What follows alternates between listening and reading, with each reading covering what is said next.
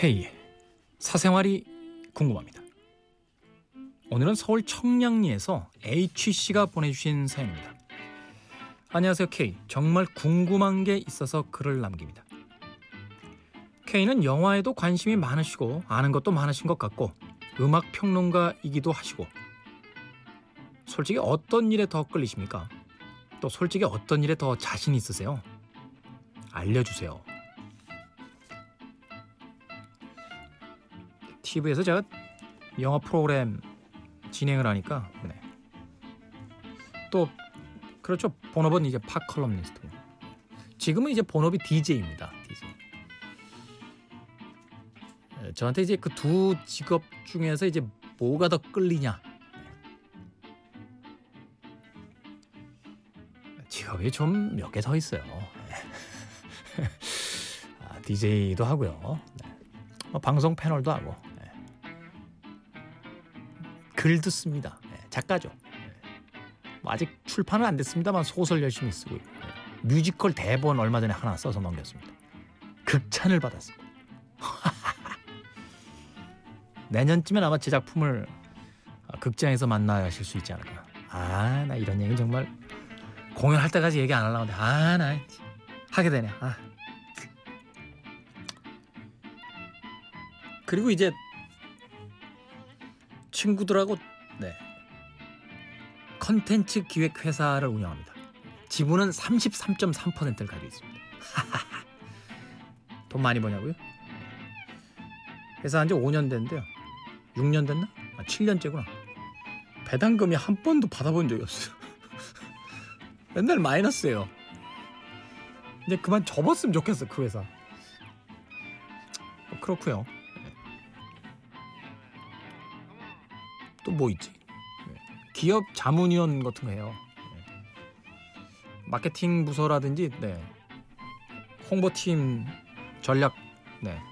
이런 거 이제 뭐 하나 제대로 하는 게 없는 거예요. 이것도 하고 저것도 하고 돌아다니고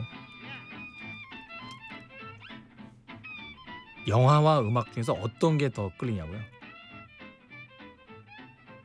저는 음악이 더 끌려요. 근데 그나마 영화 쪽에서는요 뭘 해볼 만한 일이 좀 있는데 대한민국 음악 평론가는 정말 할 일이 별로 없습니다. 방송에서 불러주는 건 뭐 거의 인터뷰가 다고요. 아니면 이제 뭐 블로그에서 온라인 뭐 매거진을 만든다든지 아니면 뭐 자유 기고를 한다든지 특강을 다닌다든지 네. 거의 대부분이요 생업 유지가 잘 안 됩니다. 생계 유지가. 예. 우리 생산 작가도 네, 컬럼니스트죠. 선곡하고 막 컬럼니스트로만 밥벌이가 됐으면은 뭐 카페 이런 거 안 했을 걸요 아마. 네. 컬럼니스트로만 밥벌이가 돼요. 아니 그러니까 방송국에서 또 일을 한다라고 하는데 방송국은 이제 음악 선곡 작가잖아요. 그건 엄밀히 이야기하면 이제 평론가적인 일은 아니잖아요. 저도 그렇다니까요. 네. 저는 외국 평론가들은 어떻게 사나 몰라. 그 사람들도 햄버거집 이런 데서 아르바이트 하면서 평론가 하는 건가? 예전에 섹스앤더 시티인가 보니까 캐리인가 그 여자분은 여성 잡지에다가 칼럼만 쓰면서도 뉴욕에서 살던데. 롤링스톤지나 뭐 이런데 예전에 전설적인 그 평론가들 굉장히 많잖아요. 그것만 가지고 그분들은 그냥 산 거야? 아니요? 뭐라 바텐더 이런 거 하고. 음. 그래서요 제가 저 50 전까지의 제 프로젝트가 있어요. 그 중에 세 개요 세 개. 딱 뭐냐면 이제 더 이상 영어 이런 거 안 배워. 안 배우고 어 제가 스쿠버 다이빙 자격증이 저 있는데요. 이거 이제 강사 자격증 따는 거예요. 그리고 바텐더 자격증. 제 후배 중에 하나가 이 바텐더 교육시키는 친구가 있어요. 그래서 그 친구한테 바텐더 자격증 따고요. 그다음에 이제 소설이나 희곡 중에서 뭐 하나 작품을 예, 올리거나 발매해서 전업 작가를 한번 예.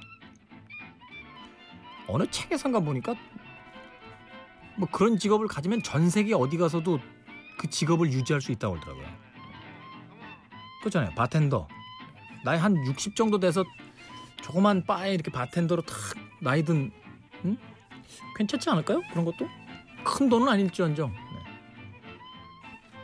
무슨 얘기하다 일로 온 거야? 아 영화하고 음악 중에서 어떤 일이 더 끌리냐고요? 끌리기는 음악이 더 끌리는데 돈은 영화가 더 주니 어떻게 해야 되냐 이거